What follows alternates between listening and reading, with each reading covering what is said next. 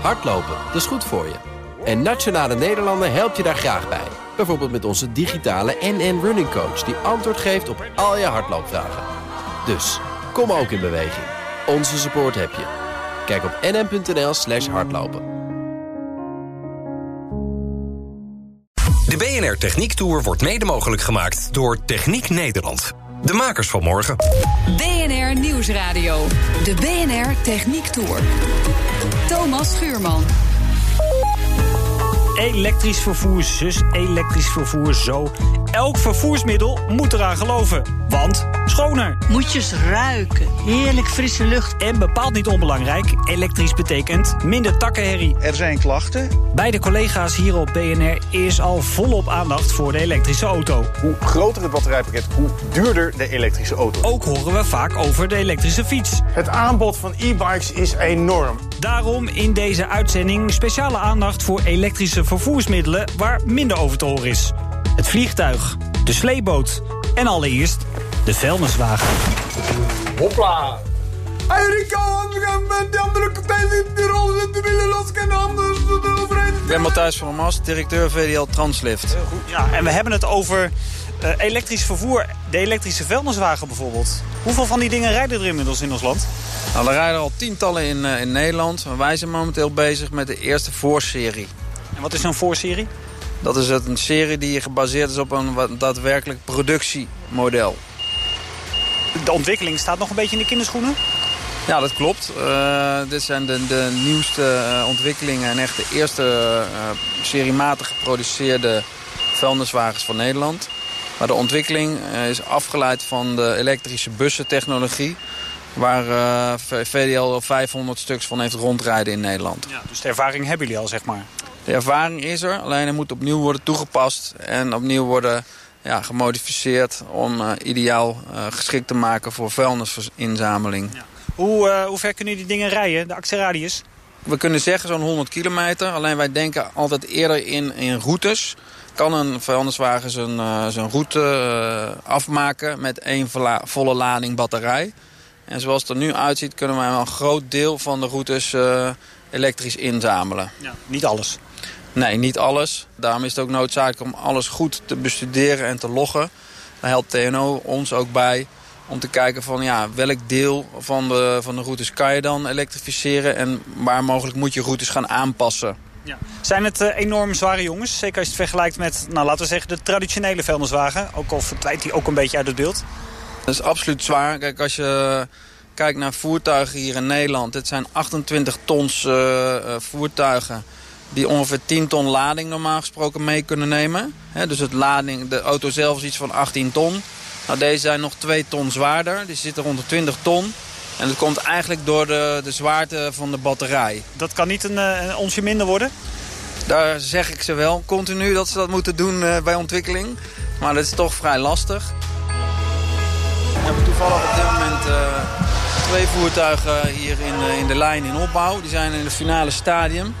Een rode en een groene, waar gaan die heen? Uh, eentje gaat er naar uh, Zwolle. En deze hier, uh, die naast ons staat, gaat naar Velzen. Wat kun je nou zeggen over die batterij die erin zit? Nou, die batterij die, was, zoals ik al zei, is afgeleid uit de bustechnologie. Dus de batterij zelf is niet nieuw. Alleen hij is opnieuw gepackaged, zoals dat heette. Gedimensioneerd. En, ja. Maar wat maakt een vuilniswagen anders dan een bus? Positie van de batterij is uh, totaal anders. Een buschassis is totaal anders dan een vrachtwagenchassis. Want een buschassis is een, eigenlijk een zelfdragende uh, kooiconstructie. Terwijl we hier natuurlijk hebben te maken met een, uh, ja, een lastzwaar ladderchassis. waarin je ook veel minder plekken hebt. Je kan eigenlijk maar op één of twee plekken de batterij positioneren. Waar zit hij dan? Er zit er nu eentje bij dit model achter de cabine omdat we aan de andere kant hebben we hem op de plaats eigenlijk van het brandstoftank uh, geplaatst. Maar zoals je ziet hier aan de, aan de rechterkant van het voertuig zit uh, de robotarm. Uh, de zijlader die de containers moet pakken. Dus daar komt geen batterij. Je kan een behoorlijk eindje uitschuiven, hè? Want dat hoeft natuurlijk niet elke keer zo ver, gok ik. Ja, mensen zetten niet altijd aan de rand van de straat neer. Wij garanderen nu op deze batterijen uh, een zesjaars uh, capaciteit. Dus dat ze in ieder geval zes jaar lang uh, met deze inzet bruikbaar blijven. Hoeveel kan die leveren? Je moet even berekenen zodat ehm, het totale pakket wat nu aan de auto hangt is zeg maar 200 kilowattuur. waarvan je zeg maar 150 kilowattuur nuttig gebruikt. Omdat je hem nooit helemaal vol en nooit helemaal leeg wil trekken. Staan de gemeentes inmiddels bij u in de rij? Dat, dat kun je wel zeggen. Er, zijn, er is gewoon veel interesse. Maar goed, uh, ook omdat het nieuw is natuurlijk. Ja, het zal nog even duren voordat het massaal over kunnen gaan tot, tot productie van dit soort voertuigen. We zijn zelf nog aan het testen. maar we verwachten er wel veel van. Wat kost deze in vergelijking met een normale? Ja, ik zeg op dit moment voorlopig ongeveer 4 ton meer dan een normale versie in de dieselvariant. Want die kost dus, ongeveer? Nou, die kost ongeveer 2,5 ton, dus zoiets voor, iets voor 6,5. Alleen ja, de prijzen zijn nog niet helemaal bekendgemaakt. Nee. Hoeveel orders staan er op stapel op dit moment? Uh, nou, gewoon voor normale eh, machines hebben, we, hebben wij nu goed gevulde orderportefeuille van ongeveer 50 eh, machines. Ja. En ik verwacht dat er daar voor het komende jaar een 10 elektrische bij gaan komen. Dat hoor je dus nog maar. Ja, dit is alleen koeling wat je nu hoort. Ja.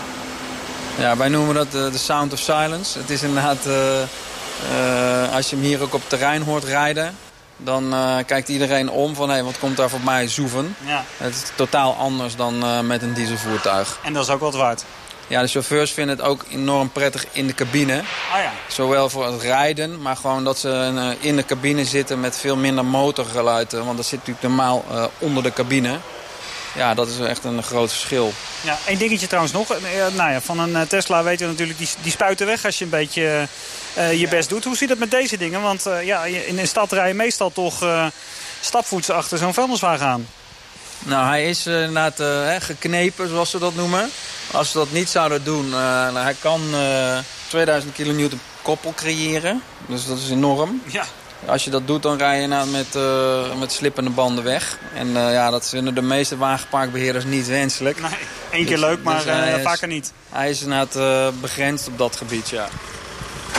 Ja, toch maar even voor het beeld. Hè. We hebben net de elektrische gehoord, maar ja, hoe klinkt die tegenwoordig nog over het algemeen? Nou, zo.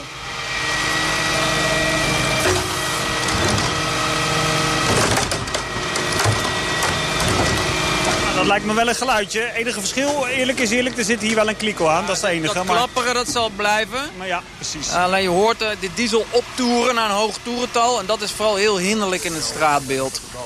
Hij wordt gewoon het VDL weggeëtst, hè? Ja. In het kantoortje van eh, VDL staat ook Mike van der Zand van TNO. We hebben net al even gehoord van uh, meneer Van der Mast. Hè. er wordt samengewerkt. Wat is jullie rol hierin? Uh, eh, TNO uh, eh, die heeft uh, als powertrains de specialiteit op het gebied van de powertrain, de aandrijflijnen van heavy duty trucks, onder andere. jullie werken dus samen? En wij werken samen. En dit is een, een project wat is opgezet ehm, in samenwerking dus met VDL en vier eindgebruikers die de elektrische trucks in de proeftuin gaan gebruiken. En de rol van TNO hierin is onder andere het monitoren en analyseren van deze proeftuin. Ja. Want we hebben net gehoord, het staat uh, ja, in de kinderschoenen. Ja, absoluut. Ja, dit is ook uh, om de, de technologie uh, aan te drijven. letterlijk en figuurlijk. Letterlijk en figuurlijk, precies. wil je dus zorgen dat er een boodschap komt richting de industrie in Nederland... Um, waarbij de branche zich in 2030 volledig kan elektrificeren. Want voelen ze ook een beetje de noodzaak zo langzamerhand om die stap nu te zetten? Bij die gemeentes en zo en bij die uh, reinigingsbedrijven? Ja, absoluut. Uh, kijk, het is, uh, binnenstedelijk gebied is heel erg ehm, belangrijk om je emissies te managen. er is in 2017 van al het binnenstedelijk transport... heb je 6% van de uitstoot komt van afvalinzameling in Nederland. Dat is best wat. Dat is behoorlijk wat precies. En als je kijkt naar de impact die dit kan realiseren op een redelijk uh, korte termijn, dan spreek je over vijf jaar.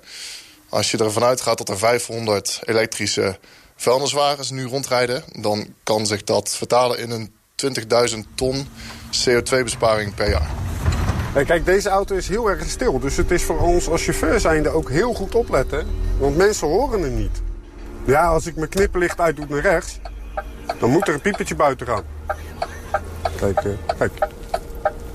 Hoor je? Als jij in een buitenstedelijk gebied wil inzamelen... betekent dat jij ver moet rijden naar het inzamelgebied zelf. Vanzelfsprekend ook weer terug. En dat is de minst efficiënte manier van het inzetten van zo'n zware elektrische truck. Ja, met een actieradius van om en nabij de 100 kilometer. Ja, Zonde. Ja, dat zou zonde zijn, zeker. Helemaal als jij eh, op dit moment nog de duurdere truck... die wil je eigenlijk vooral inzetten voor het inzamelen... en niet voor het eh, rijden. Dank Mike van der Zand van TNO. En u hoorde ook Matthijs van der Mast, directeur VDL Translift... over de elektrische vuilniswagen. Gaan we naar een heel andere ontwikkeling, die van de elektrische veerponten. Daar zijn ze in Gorkum bij Damen Shipyards flink mee bezig. De Gorkumsveer, ja. Ja. ja dat is, eh, die kun je daar zien varen. Die gaat eh, de hele tijd heen en weer, twee schepen. Ja. En u bent? Ik ben Henk Grunstra van uh, Damen in Gorkum. Ja. En ik, uh, ik ben baas van de afdeling die zich met ferries uh, bezighoudt. En we kijken dus op de Merwede hier in Gorkum. Uh, hij is net voorbij. In Gorkum zouden ze ze ook graag willen hebben. De elektrische veerboten slash ferries. Maar dat was wel een gedoetje. Ja, ze hebben een aanbesteding gedaan twee jaar geleden. En die is helaas nog niet gelukt. Ze zijn nu in de, in de tweede ronde. Volgend jaar komt die opnieuw uit. En dan is er wel een goede hoop dat het gaat, gaat slagen. We hebben het over elektrische veerboten.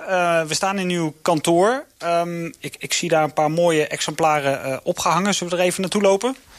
Want jullie zijn natuurlijk al een, een, een tijdje bezig. Um, toch is het nog een relatief nieuwe markt, klopt dat? Uh, ja, het is relatief nieuw. Ook voor ons. We zijn er nu een jaar of vier actief in. Ongeveer, vanaf de eerste projecten. En we hebben nu de eerste schepen opgeleverd. Het eerste project wat we gedaan hebben, dat is deze hier aan de, die ik hier aan de bovenkant heb hangen. Waar die elektrische ferry staat, dat hoort u zo van Henk Gunstra van Damen Shipyards.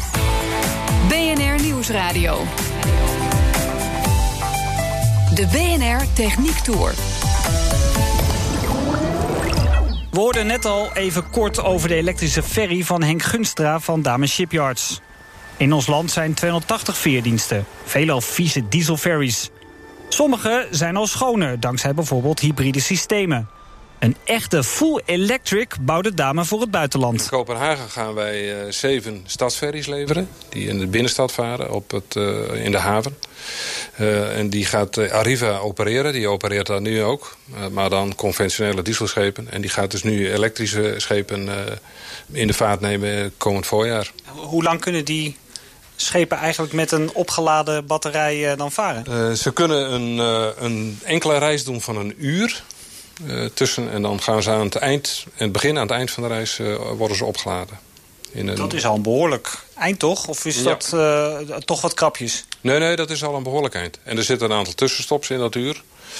Dus hij kan echt wel... maar hij vaart betrekkelijk langzaam en het kost betrekkelijk weinig energie. Dus vandaar dat hij makkelijk een uur vol kan houden. Maar dat maakt het ook wel aantrekkelijk dat je dus niet al te veel hoeft te laden. Hello and welcome to Fully Charged. This time coming to you from a ferry crossing from Denmark to Sweden. Uh, burning bunker fuel? No, not this one. This one is 100% electric. Technisch uh, moet alle apparatuur aan boord moet met elkaar communiceren. Dat is heel belangrijk. Je werkt met heel veel verschillende spanningen. Wat je van de wal krijgt, dat kan uh, bij wijze van spreken 20.000 volt zijn. Nou, niet helemaal natuurlijk, maar dat is hoogspanning in Nederland. Dat moet je terugbrengen misschien naar, uh, naar uh, 11.000 volt, wat anders. En dat zijn allemaal stappen die je moet zetten, ook aan boord. Dat je van allemaal spanningen verschillende, in verschillende systemen en soorten... moet je allemaal bij elkaar brengen. Maar wat veel belangrijker is, dat alles met elkaar goed gaat communiceren. Ja, want aan de wal bijvoorbeeld gebeurt ook genoeg. Ja, dat gebeurt ook genoeg, ja. ja. En je krijgt niet altijd alles van de wal zoals je het wil hebben. Staan ze allemaal bij u in de rij voor uh, het kopen van dit soort uh, ferries? Dat hopen we wel natuurlijk. Ja. Maar uh, we hebben wel veel belangstelling. Ja. Ja? ja? Veel meer dan een jaar geleden bijvoorbeeld al? ja, zeker. Ja. ja, ik zeg al, we zijn er vier jaar geleden zo'n beetje mee begonnen. en nu krijgen we echt wel heel regelmatig aanvragen voor elektrische oplossingen. ook in Nederland? Ook in Nederland, ja. ja. Want die dingen ja. kosten een lieve duit natuurlijk. Wat meer dan ja. een uh, normale ferry die uh, misschien hier nog vaart. Ja, de, de, uh, de aanschafsprijs is zeker meer dan, dan een conventionele oplossing. Ja, wat kunt u daarover zeggen? Ja, daar kan ik natuurlijk geen mededelingen over doen. Maar hebben we het over een dubbele prijs ongeveer? nee, we hebben het niet over een dubbele prijs. Nee, nee. nee? Maar we kunnen wel vaak uitrekenen, in alle gevallen die we tot nu toe voorbij hebben zien komen... dat over de hele levensduur van een vaartuig... met de lage energieprijzen het, in elektriciteit dat het eigenlijk, altijd, zich eigenlijk altijd terugverdient. En veren zijn ook heel geschikt daarvoor. Want eigenlijk is een veerdienst niks anders dan een stuk infrastructuur. Je wil over het water heen. Dat gaat elke keer op dezelfde manier. Dat is heel voorspelbaar. En dat is ook heel eh, praktisch voor een elektrische oplossing. Dus het ligt echt wel voor de hand om, eh, om elektrisch eh, met veerboten te gaan varen. Dank Henk Gunstra van Damen Shipyards. Dan gaan we het onvermijdelijk, maar ook o zo lastig hebben over elektrisch vliegen. Want dat vliegen, dat doen we massaal en zal wereldwijd alleen nog maar toenemen. Maar als er iets natuurlijk vervuilend is, dan zijn het al die liters kerosine wel. Voor alle vooruitgangsdenkers en optimisten onder u vooraf wel alvast een waarschuwing. Zonder vliegschaamte naar de andere kant van de oceaan vliegen? Nee, dat zit er voorlopig echt niet in. Mijn naam is Joris Melkert en ik ben docent luchtvaarttechniek bij de faculteit Luchtvaart en Ruimtevaarttechniek van TU Delft. U bent verkozen tot beste docent van de TU Delft 2019. Ja, dat is helemaal waar. Ik ben Hoe word je dat? Nou, door gewoon heel goed onderwijs te geven. en het is wel mooi, want studenten eh, nomineren je daarvoor. Dus de klanten die dus eigenlijk bepaalt uh, wie, ze, wie ze goed vinden. Uh. Ja, dan kunt u ons vast goed gaan uitleggen hoe dat elektrische vliegen ervoor staat. Allereerst maar eens even de vraag: heeft u überhaupt wel eens een keer elektrisch gevlogen? Nee, ik heb wel eens een elektrisch vliegtuig van dichtbij gezien, maar zelf nog nooit ingevlogen, helaas. Ja, hoe staat het ervoor? Kunnen we al een beetje elektrisch vliegen? Ja, met nadruk op een beetje. Uh, er zijn verschillende activiteiten in de wereld op dat vlak. Je kan nu bijvoorbeeld eentje kopen bij Pipistrel in Slovenië. Is een tweezitvliegtuig. Is nog niet gecertificeerd, maar komt er wel aan. Dus dan kun je een uurtje, anderhalf uur elektrisch uh, vliegen met z'n tweeën. Dat klinkt nog niet als heel erg ver. Nee, is nog niet heel erg ver. En dat zal voorlopig ook niet heel snel beter worden. Uh, het heeft gewoon puur te maken met ja, het gewicht van de accu's. En die ontwikkeling gaat niet snel genoeg dat die batterijen natuurlijk ja, lichter worden. Nee, nee, dat is een beetje het probleem. Wat we dan vaak over hebben is de energiedichtheid van een brandstof. Dat zegt eigenlijk hoeveel energie je in een kilo accu's kan stoppen of energie in een kilo kerosine. En daar zit op dit moment nog een factor 50 tussen ongeveer. Dus als ik 1 kilo, kilo kerosine heb, moet ik daar 50 kilo accu's naast zetten om dezelfde hoeveelheid energie te hebben. En dat wordt gewoon veel te zwaar. Dat loopt gewoon uit de hand. The aviation industry has one massive hurdle to overcome before it can successfully adopt renewable energy. The energy density of our storage methods. For kerosene, the fuel jet airliners use, that's about 43 megajoules per kilogram. Currently, even our best lithium ion batteries come in around 1 megajoule per kilogram. Maar het is gewoon puur een technisch vraagstuk. En je loopt dan aan wat tegen, wat tegen in de luchtvaart heet het sneeuwbaleffect. Dat werkt eigenlijk als volgt. Stel ik heb een vliegtuig en dat moet 1 kilo meer gewicht van de grond optillen. Omdat mijn passagiers 1 kilo zwaarder geworden zijn. Of dat ik 1 kilo meer brandstof mee wil nemen. Of omdat ik 1 kilo meer vracht mee wil nemen. Nou goed, die 1 kilo moeten we van de grond af optillen. Nou, dat is aan zich technisch gezien helemaal niet zo moeilijk. Daar hebben we de vleugels voor. En die vleugels maken 1 kilo meer draagkracht. Alleen draagkracht is niet gratis. Daar betaal je een prijs voor. En die prijs is luchtweerstand. Dus meer massa betekent meer draagkracht nodig. Betekent de prijs meer luchtweerstand. Dat is aan zich ook geen probleem. Betekent dat je gewoon dat je wat grotere motoren nodig hebt, wat krachtige motoren nodig hebt. Maar dat is meer gewicht. Daar komt het probleem. Die motoren zijn zwaarder en die hebben meer brandstof nodig. En allebei is meer gewicht. En dan gaat de hele cyclus opnieuw draaien. Meer gewicht betekent meer draagkracht, meer luchtweerstand. Grotere en zwaardere motoren, meer brandstof, dus meer gewicht. Dus weer meer massa. En dat werkt ongelooflijk tegen je. Toch begrijp ik ook dat de grote uh, luchtvaartmaatschappijen, Boeing, Airbus, best wel onderzoek doen hierna naar elektrisch vliegen. Absoluut, daar wordt natuurlijk gewoon wel naar gekeken. Uh, als je kijkt naar de wat verdere toekomst, dan is voor de, de general aviation, de kleine luchtvaart, elektrisch vliegen absoluut de oplossing. Dat, dat kan gewoon technisch gezien. En voor de grote luchtvaart moet je dan denken wellicht aan een hybride oplossing. Een beetje elektrisch. Dan kun je misschien een 10% eh, CO2 mee besparen. Ja, maar emissievrij, CO2-neutraal, dat is een illusie? Nou, niet elektrisch. Dat, uh, voor elektrisch is dat echt, echt kansloos. Uh, voor die grote vliegtuigen. Maar er zijn wel andere methoden waar je mee meer naar die, die CO2-neutrale luchtvaart zou kunnen gaan. Zoals? Nou, uh, we kunnen de vliegtuigen gewoon zelf beter maken. Ze kunnen nog steeds lichter worden. Dus je kan dan materialen en constructies besparen. Nog steeds? We vliegen toch al Absoluut. wat jaartjes? Absoluut, maar daar is nog steeds te halen. Moderne materialen, slimmere constructies, betere rekenmethoden. Dat helpt absoluut. Natuurlijk ook de aerodynamica. Je kan ze zuiniger uh, maken. Die prijs die je betaalt voor die, weer, voor die draagkracht, die luchtweerstand, kun je nog weer omlaag brengen. Daar is best nog wel wat te, te maar halen. Maar in al dat soort dingen, daar valt het te halen? Efficiënter worden? Dat, beter worden? Daar valt het te halen. En, en de grootste slag is denk ik te maken in alternatieve brandstoffen, CO2-neutrale brandstoffen. Dan moet je in eerste instantie denken aan een, een biokerosine. Later aan een synthetische kerosine, een kunstmatig gemaakte kerosine. En wellicht op nog wat langere termijn waterstof. En dat kun je dan gebruiken bij het maken van synthetische kerosine. Je kan het rechtstreeks uh, verbranden. Of je kan het in een combinatie met een brandstofcel en een elektromotor gebruiken. Ja. Dus daar zijn nog een heleboel opties. De oplossing is er dus niet. Wel meerdere. D66-Kamerlid Jan Paternotte ziet mogelijkheden. Inmiddels heeft al de eerste luchtvaartmaatschappij elektrische vliegtuigen gekocht... en wil die ook eh, in bedrijf laten gaan over twee jaar. Dus wij denken dat Nederland bij deze ontwikkeling ook voorop moet kunnen gaan lopen. Nou, ik denk dat we in Nederland eigenlijk een vrij unieke situatie hebben. We hebben een relatief klein land, maar qua luchtvaart zijn we relatief groot. Eh, ook groot en uitstoot dan natuurlijk. En de Fokker-historie? We hebben die historie, maar we hebben nog steeds een heleboel. Eh, we hebben deskundigen bij de universiteit, deskundigen in het NLR. We hebben een eigen luchtvaartmaatschappij, grote luchtvaartmaatschappij. TU Delft? Absoluut. We hebben ze allemaal op die kleine postzegel van ons hebben we eigenlijk alles. Dus we hebben alles om die stappen te kunnen maken. Maar dat betekent wel dat er stevig geïnvesteerd in zou moeten worden. En dat gebeurt niet? Nou, op dit moment is daar nog gewoon geen extra geld voor, uh, voor beschikbaar. Iedereen doet dat met zijn eigen budgetten, maar dat betekent dat je kleine stapjes maakt. Als ik bijvoorbeeld kijk naar, naar Duitsland, daar hebben ze een vliegtax. In Nederland willen we dat ook gaan doen. Maar in Duitsland is de afspraak gemaakt dat de opbrengst van die vliegtax in innovatie gestopt gaat worden. En dan praten we over een miljard per jaar. En nu gaat hij naar de overheid en dan gebeurt er van alles en nog wat mee. Ja, in Nederland gaat hij ook komen, 2021. 200 miljoen is de opbrengst, de geschatte opbrengst. En die gaat in de algemene middelen. Het zou mooi zijn, is dat niet geen vliegtax zou zijn, maar een soort innovatietoeslag. En dat je daarmee stappen kan gaan maken.